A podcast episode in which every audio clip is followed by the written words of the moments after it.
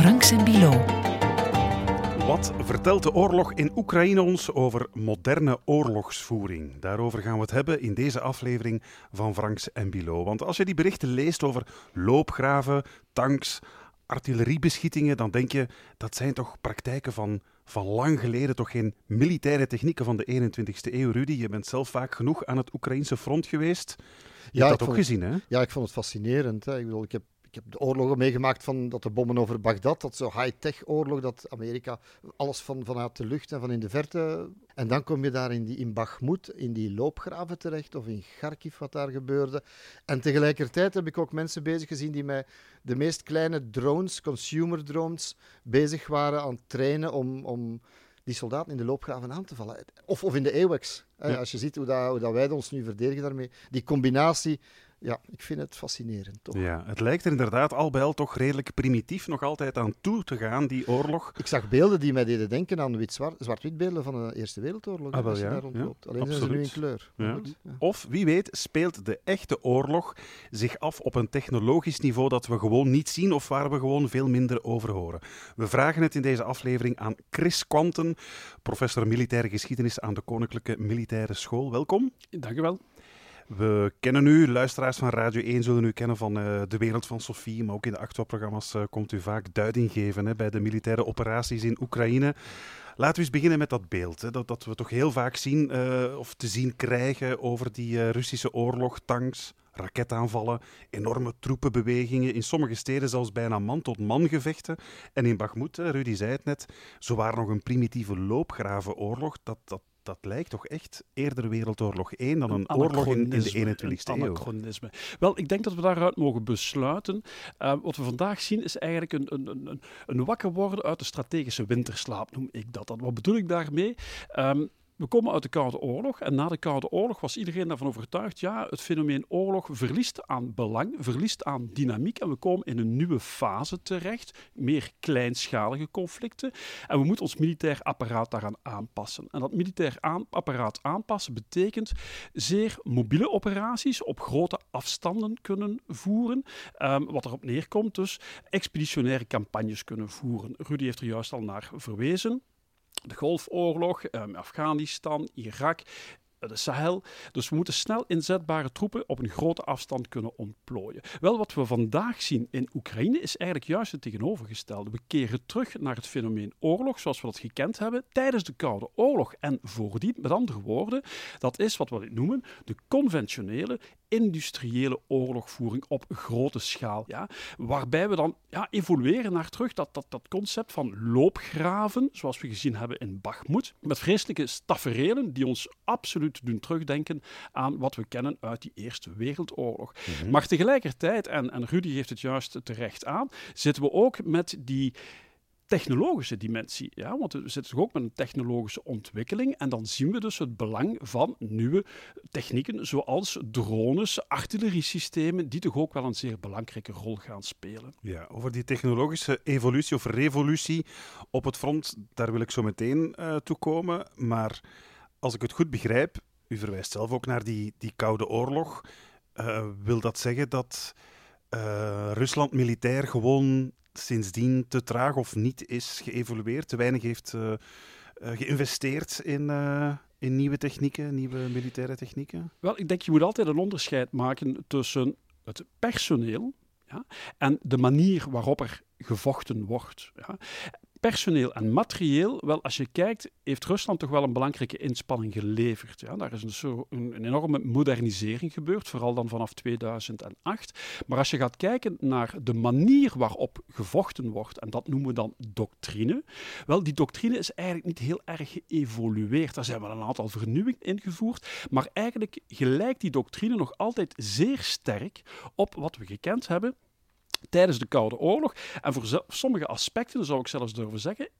Met wat we gezien hebben tijdens de Tweede Wereldoorlog.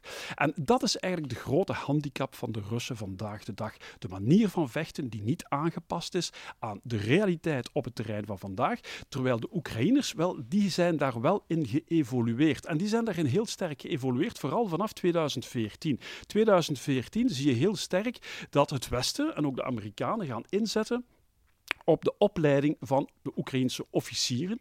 En je ziet dat er dan een, een, een soort van, van ja, een, een andere aanpak ontstaat, een andere doctrine, geïnspireerd op wat de NAVO ook doet, hoe de NAVO ook gaat operaties Een militaire voeren. mentaliteitswijziging. Een mentaliteitswijziging. En dat is wat we vandaag zien. Men spreekt in, dat, in die context ook wel van het interwapengevecht, hè, of de Combined Arms Warfare.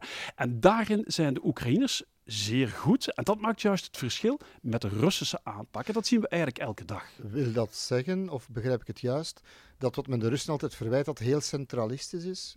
De commandanten op het terrein, en die kunnen zelf weinig operationele vrijheid krijgen, die kunnen weinig beslissingen nemen. De Oekraïners spelen veel soepeler in op, op Je vat, het, heel- je vat het heel juist samen, daar komt het eigenlijk op neer. Dus eh, Combined Arms Warfare is eigenlijk al die verschillende wapensystemen die op het slagveld aanwezig zijn, zeer soepel op elkaar laten inspelen. Maar dat veronderstelt wel dat de officieren, de commandanten, daarop goed voorbereid zijn, goed gevormd zijn. En dat je tegelijkertijd ook een groot initiatief laat aan de lagere commandanten, de lagere officieren. Die moeten het initiatief kunnen pakken en exploiteren, wetende wat het eindobjectief van de is uiteindelijk, van de, Ja. de politieke endstate zoals wij dat noemen. Terwijl bij de Russen inderdaad zien we juist het tegenovergestelde. Niemand durft daar een beslissing te nemen. Als het gaat over een belangrijke beslissing, ja, dan zijn het bij wijze van spreken de generaals die ter plaatse moeten komen en moeten de beslissing forceren. En dan is er één ding van die technologie dat mij dan fascineert.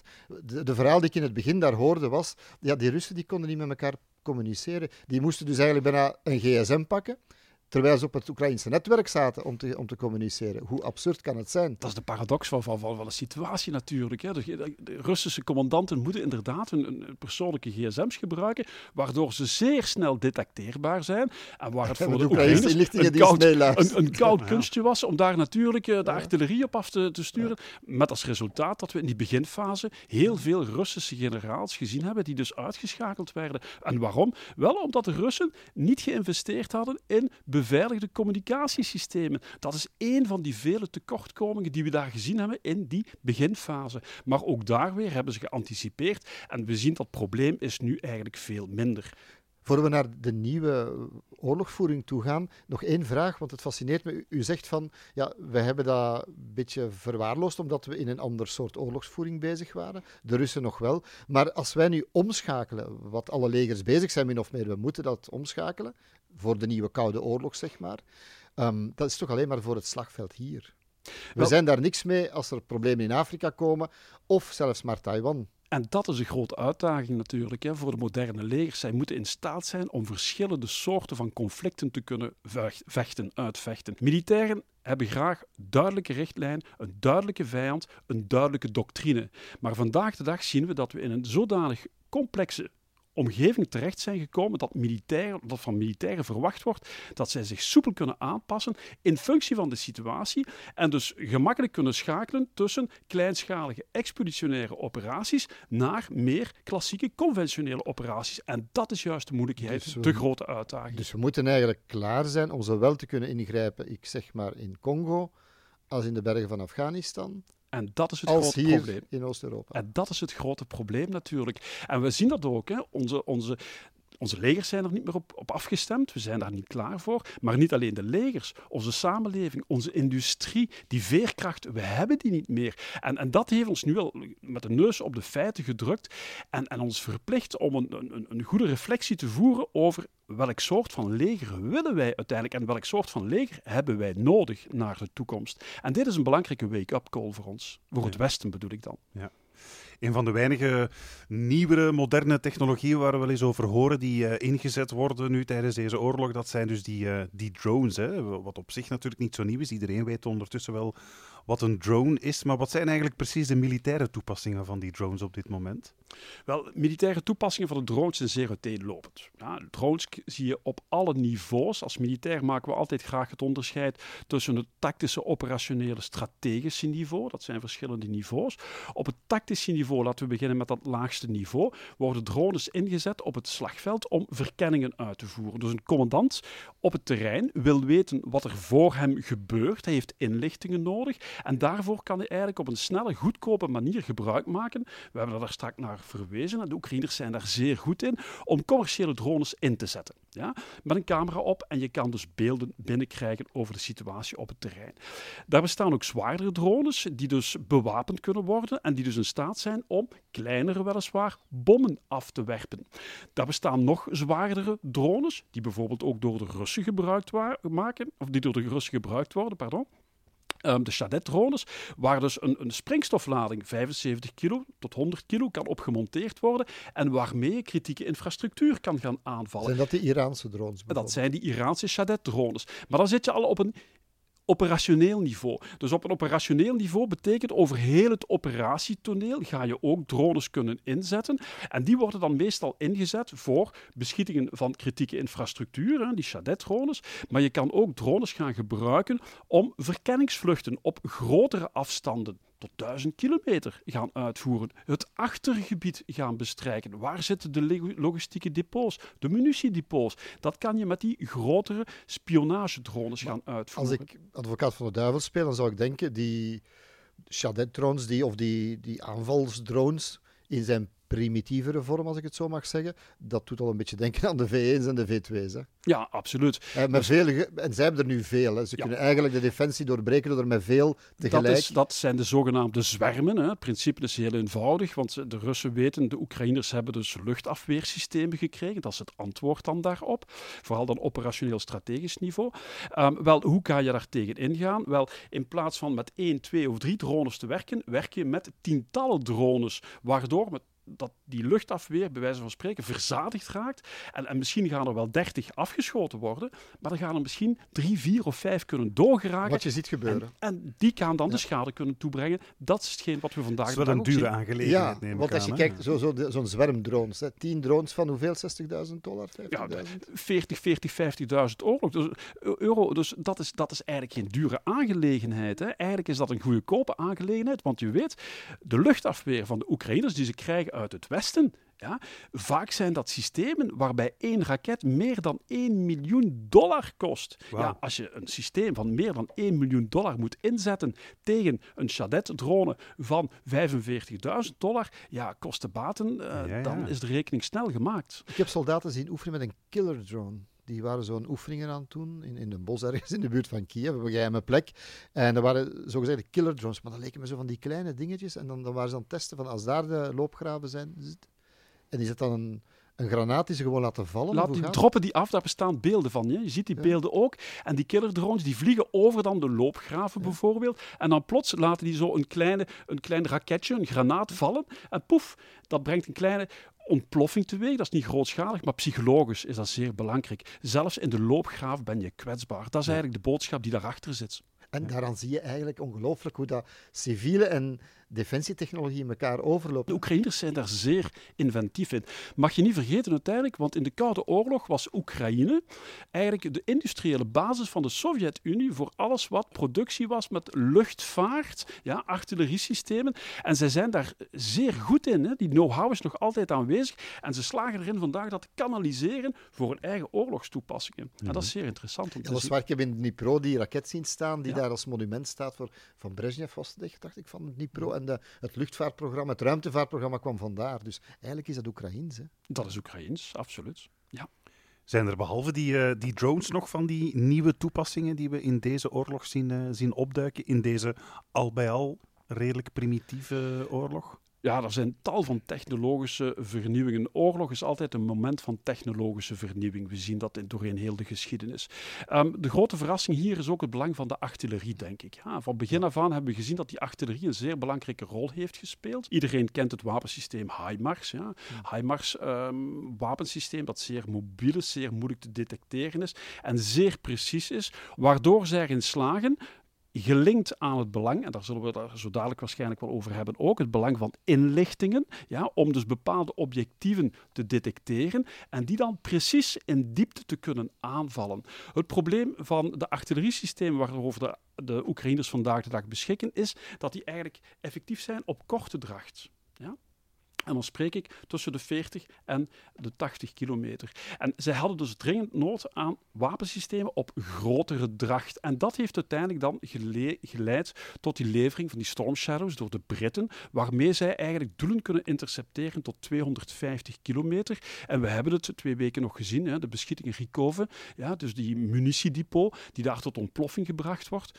Uh, waarbij dus uh, de, de, de logistieke bevoorrading van de Russen eigenlijk met, met tracht die door te knippen, lam te leggen. En daarvoor heb je die wapensystemen op langere afstand Je hebt dat niet nodig om, om de loopgraven te bestoken, want daar heb je de kortere daar afstand. Heb je de korte maar wel om de depots en de toevoerlijnen. En als je die kan bestoken, veronderstel ik, dan dwing je de vijand, in dit geval de Russen, dan steeds verder achteruit. Westen heeft denk ik ook lang geaarzeld om, om die te beginnen leveren, omdat het risico natuurlijk dan ook bestaat als ze al maar verder kunnen rijken. Escalatie. Dat ze vroeg of laat is uh, ergens ook in Rusland. Dat is het, het, centrale woord escalatie. En ik denk inderdaad, maar ja, goed, zo werken democratieën ook. Hè. We horen daar altijd heel veel kritiek op. Het Westen heeft altijd veel te laat geleverd. Ja. En dat is ook zo. Ja.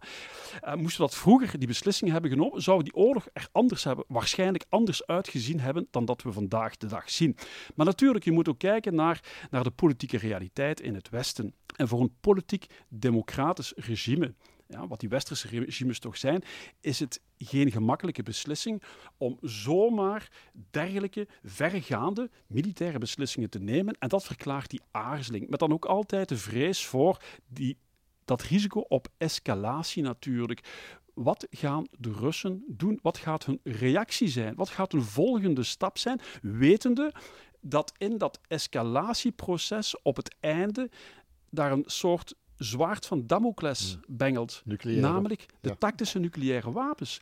En daar is het Westen, en vooral Europa, als er dood voor. Want we mogen niet vergeten, ja, en dat is zo dezelfde sfeer als tijdens die Koude Oorlog, de jaren 80, 70, 80. Hè, in Europa, als er een nucleaire oorlog komt, dan gaat die uitgevochten worden in Europa. Mhm. Het zijn de Europeanen die daarmee op de eerste plaats mee geconfronteerd worden. Maar je zit nu dus met een situatie dat Europa technologisch, of het Westen technologisch vooruit loopt. En de Oekraïners dus ook. De Russen eigenlijk alleen maar de industriële massa tegenover kunnen zetten. Hopen dat ze het kunnen uithouden.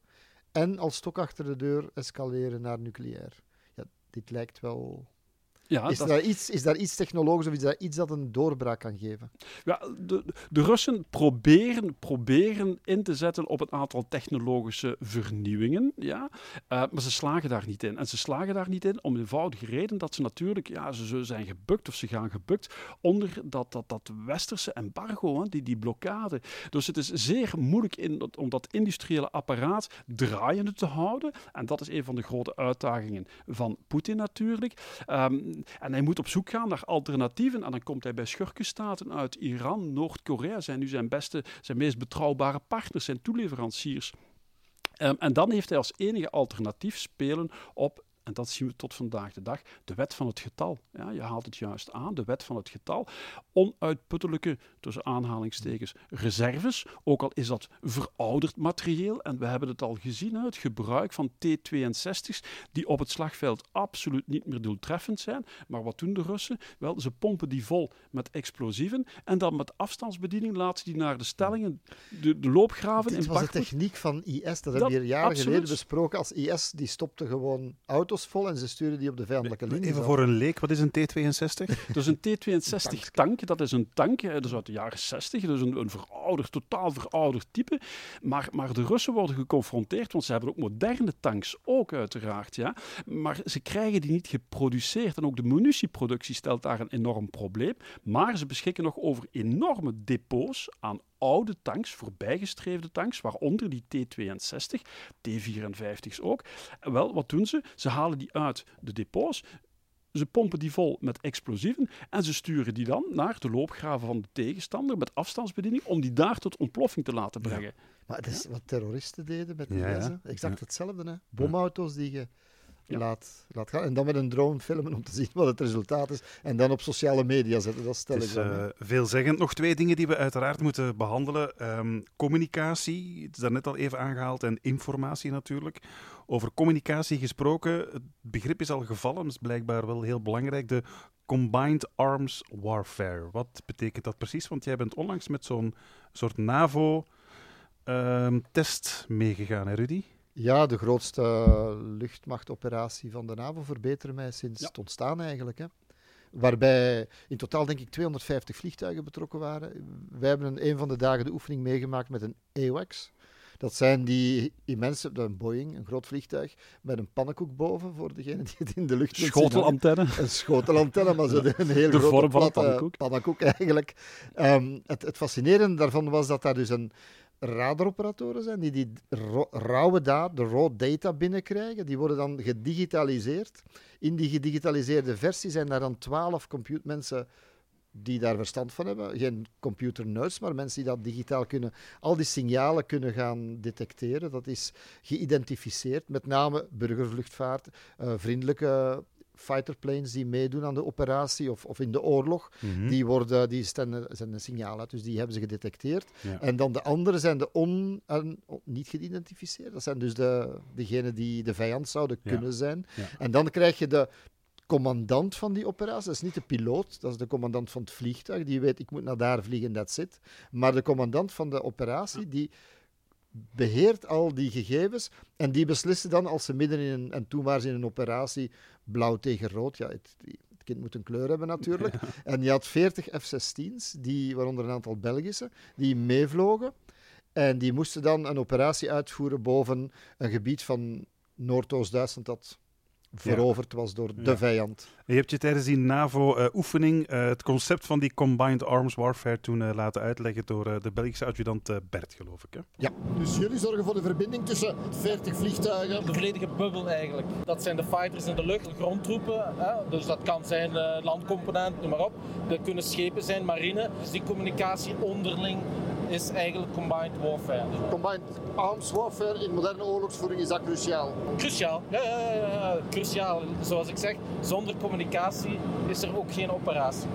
Ja, je voert pas efficiënt oorlog als alle geledingen van zo'n militaire operatie op elkaar het. zijn Wat- afgestemd. Dat klinkt vanzelfsprekend, maar dat is het misschien Ja, maar ja, niet het is, het is toch ook ongelooflijk complex. Je moet je dat inbeelden. Dat is dus permanent een in- indrukwekkende stroom van data van alle kanten die daar in dat technologisch communicatiecentrum, Een commandocentrum in de lucht eigenlijk. Ja, ja, toekomt. Dat wordt dan in verbinding gesteld met het hoofdkwartier die de operaties leidt op de grond. Die hebben dan eventueel nog contact met, met een, ja, een bataljon dat aanvalt en schepen. Ja, dat is, en dan nog de luchtafweer en de, ra- de raketsystemen. Dat is... Ja, ik bedoel, als je dat kunt combineren, dan heb je, wat ze dan noemen, een ijzeren vuist waarschijnlijk, die een bepaald tactisch doel kan bereiken. Hè? Ja. Dan beschik je over een enorm voordeel natuurlijk. Hè. Dus een vliegende commandopost, hè, de AWACS-systeem, Airborne Warning and Control System, daar staat het voor. De NAVO beschikt over een enorme vloot aan van die er ja. zo acht zien staan op de Ja. Op, ja, ja, dat dat is geheim, maar op daar toen in, in En, Duitsland en, dus die worden dus ingezet, ook op de grens met Oekraïne natuurlijk, om Tuurlijk. permanent een beeld te krijgen. Zij vliegen permanent langs die... Ze gaan dat niet zeggen altijd, hè, maar dat is die eyes in the sky die permanent zien tot hoeveel? 400 kilometer Zij kunnen diep, dus zeer ver kijken. En het grote voordeel van dit radarsysteem is, vermits het zeer mobiel is, vermits het op hoge hoogte kan vliegen, 10 gaat dat heel ver kunnen kijken, zeer gedetailleerd kunnen kijken. Alle informatie, alle verplaatsingen, want we spreken hier enkel over de luchtverplaatsingen, maar dat gaat veel verder uiteraard. Zij kunnen dus niet alleen de luchtverplaatsingen detecteren, alles wat missiles, kruisraketten is, hebben zij ook een perfect beeld op. Kunnen ook alles zien, grondverplaatsingen, ja. Zeer belangrijk, herinner u, ja, een zekere tijd geleden met, met de opstand van Prigozhin. Hoe kwam het dat de Amerikanen op voorhand wisten dat Prigozhin zijn eenheden aan het samentrekken was? Wel, dat is op basis van satellietinformatie, maar ook op basis van dergelijke systemen zoals we hier aan het bespreken zijn natuurlijk. En al die informatie komt samen, ja, en dan hebben we het nog niet gehad over communicaties, hè, het oppikken van communicaties van je tegenstander, ja, kan daar ook gebeuren. Dat wordt allemaal samengebracht, wordt verwerkt en wordt dan eigenlijk gedecentraliseerd naar commandoposten op het terrein. En dan komt het erop aan om de juiste informatie, de verwerkte informatie, bij de juiste commandant te laten komen op het juiste moment, zodanig dat die op het terrein daar onmiddellijk op kan inspelen. En dan heb je natuurlijk een enorm voordeel Maar- tijdens de operaties. Maar je hebt ook heel goed opgeleide en getrainde mensen voor nodig, hè, die die informatie kunnen interpreteren. Ja? Wat doe ik hiermee? Wat, wat betekent dit? En dat moet je dan in ja, een, een globaal beeld trachten te brengen. En dan zijn het die commandanten, ja, die dus bekijken en zeggen van oké, hieruit leiden we dat af. En die informatie moet nu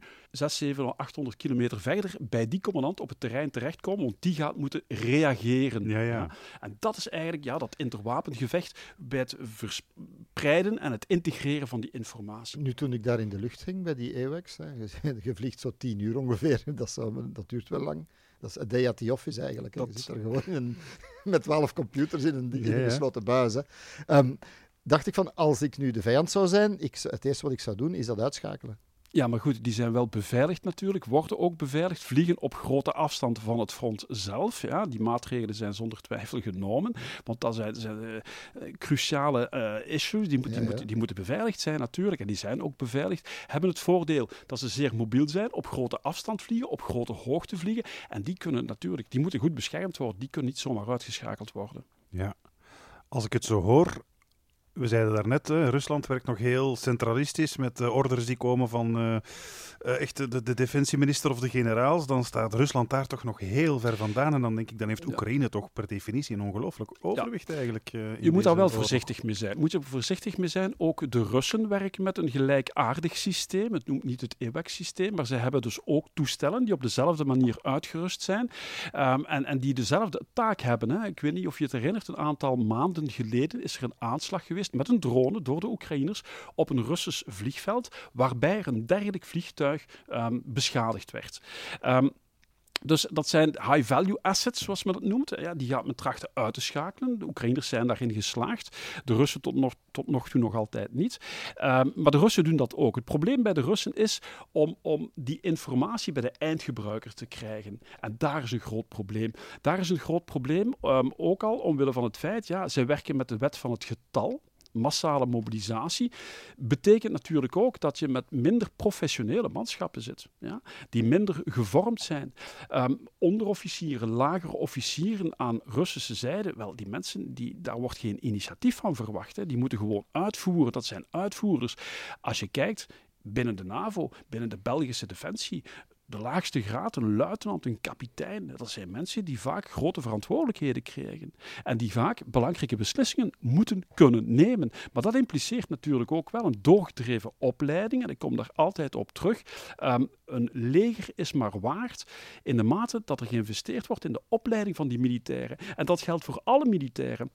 En vooral in het bijzonder voor de officieren. En we zien dat ook. Ja, als je kijkt naar de opleiding van officieren, om de zoveel jaar worden die teruggehaald naar een school, ja, een schoolse omgeving, waarbij zij opnieuw gevormd worden, opleiding krijgen, om op een volgend niveau te kunnen werken. Ja. En om juist die combined arms warfare te kunnen verzekeren. Want dat is een zeer complexe aangelegenheid en dat vergt een doorgedreven vorming.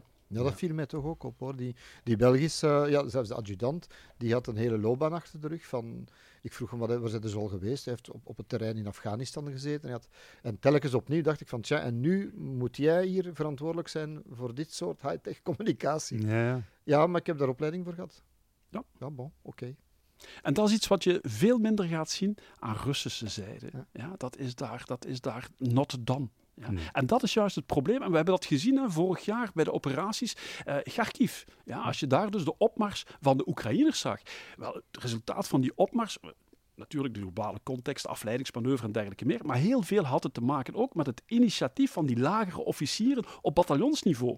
Bataljonsniveau, dat zijn dus kapiteins, dat zijn majoors, onderofficieren ook, die dus het initiatief pakten en exploiteerden. En dan de Russen, die wisten niet hoe te reageren. Die durfden zich ook niet terugtrekken en die moesten wachten tot het bevel kwam van de generale Ja, ja. wijze Ik- van Ik, spreken. heb dat denk ik hier verteld op een bepaald moment eh, toen wij daar waren. Je zag de volgende heuvelrug was nog in Russische handen. En drie, vier dagen later, mede door de artillerie, waren die weggeveegd. En die waren gewoon blijven zitten. Hè. Die waren allemaal als ja, is afgeslacht eigenlijk. Sitting ducks, hè. Sitting Ja. ducks.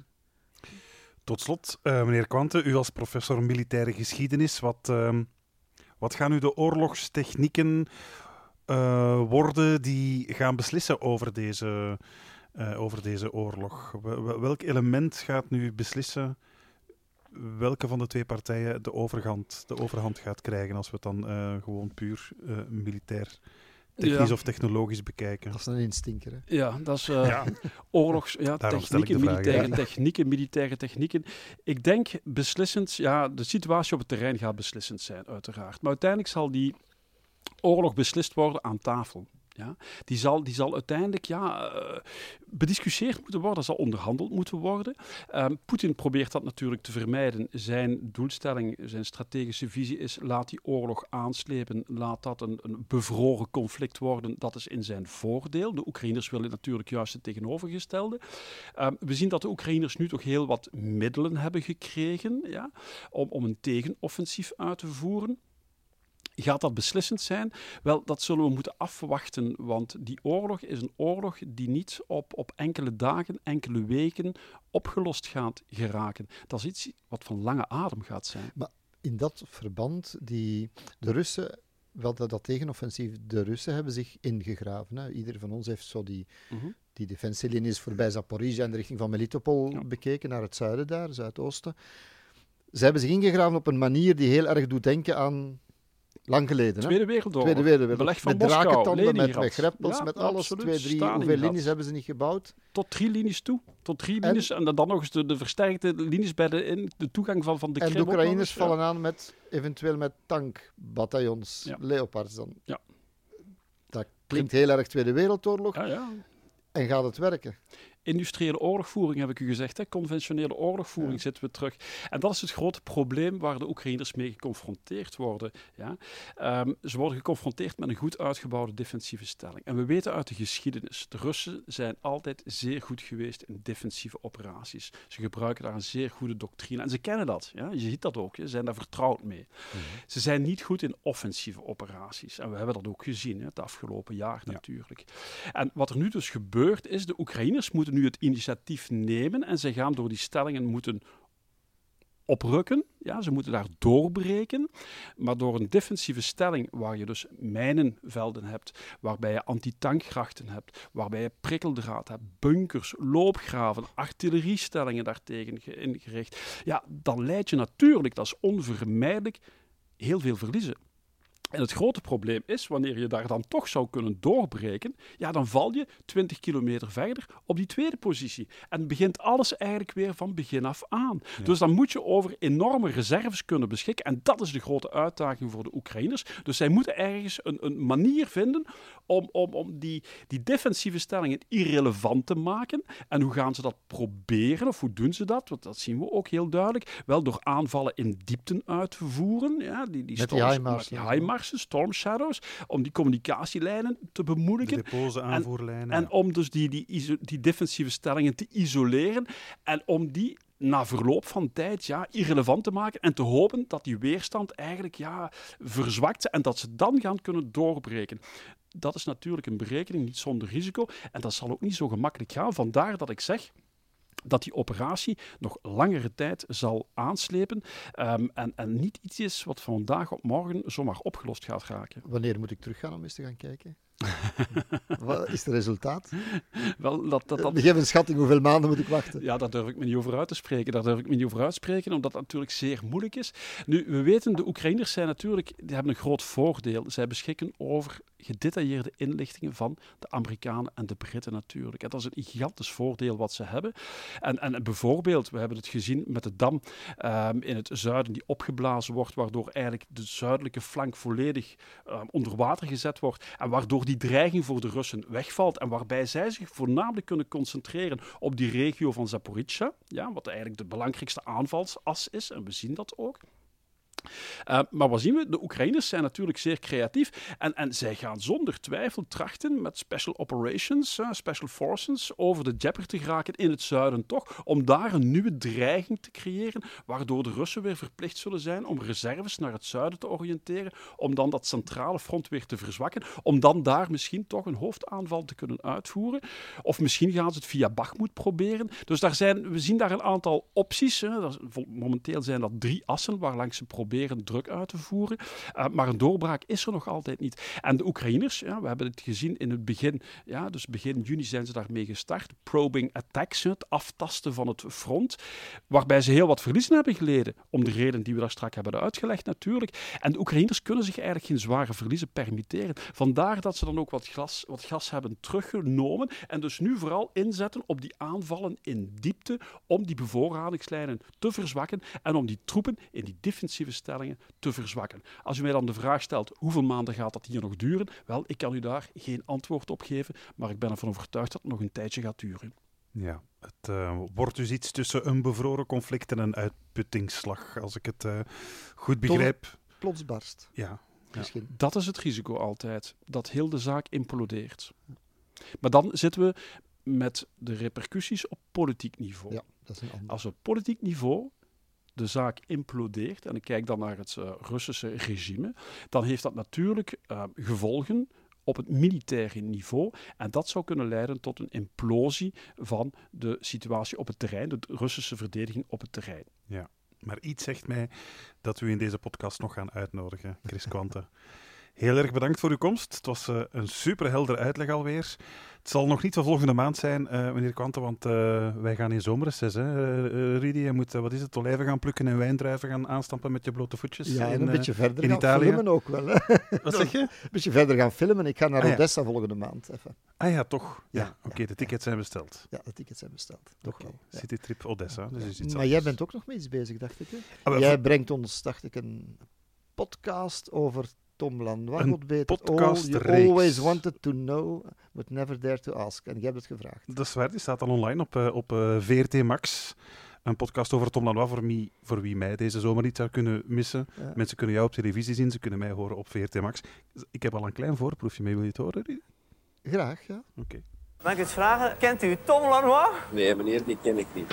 Ja, wie is dat nu echt, die Tom Lanois? Ah, je kent me niet. Ondankbare honden. Ik bedoel niet alleen als schrijver, maar ook als mens. Ik was het jongen op de eerste rij. Ik vraag het in deze podcast aan Tom zelf Ik weet het, ik weet het. Missen, missen, missen. en aan de mensen die hem het beste kennen. Het is een eer om een vriend te hebben zoals Tom Lanois. Tom is lief, hè. Ja, Tom is mijn maat. Een lieve man. Wij kunnen heel goed lachen samen.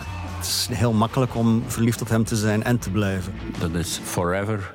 Tom Lanois. Tom Klein van postuur, maar groots in zijn literatuur. een soort verbale witte ridder op zijn dwergpony. Ik doe schokkende ontdekkingen. FC de kampioenen. Misschien is dat wel mijn belangrijkste rol voor de Vlaamse cultuur geweest. Ooit. En ik ga op zoek naar Toms eerste verterende liefde. Ik ben Z, uit kartonnen dozen. Wie gaat er toch schuil achter die mysterieuze letter? Z doet voor het eerst zijn verhaal. Ik ben gisteren mijn kartonnen doos van de zolder gaan halen. Hij kan wel schrijven. ze. Een podcast van Radio 1. Tja, weer geld over de balk hè, van de VRT. Na één seizoen wordt dat afgevoerd. Vincent, wat heb jij met Tom Lanois eigenlijk?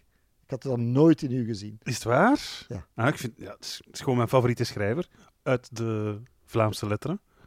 Ja, ook de eerste. Ik heb trouwens in het laatste jaar van Humaniora mijn eindwerk Nederlands al over Tom Lanois geschreven. En dan spreken we toch al gauw over een goede 25 jaar geleden. Dus Oh, oh. je moet niet vragen. Nu bekijk ik u met heel andere ogen. zeg. Ah ja, kijk. En voilà. Op VRT Max dus eh, te vinden. En eh, Rudy, wij zijn er dan terug. Ergens begin september, denk ik. Dat denk ik ook. Ja, met nieuw nieuws. Hè, ander. Tot dan! Jo.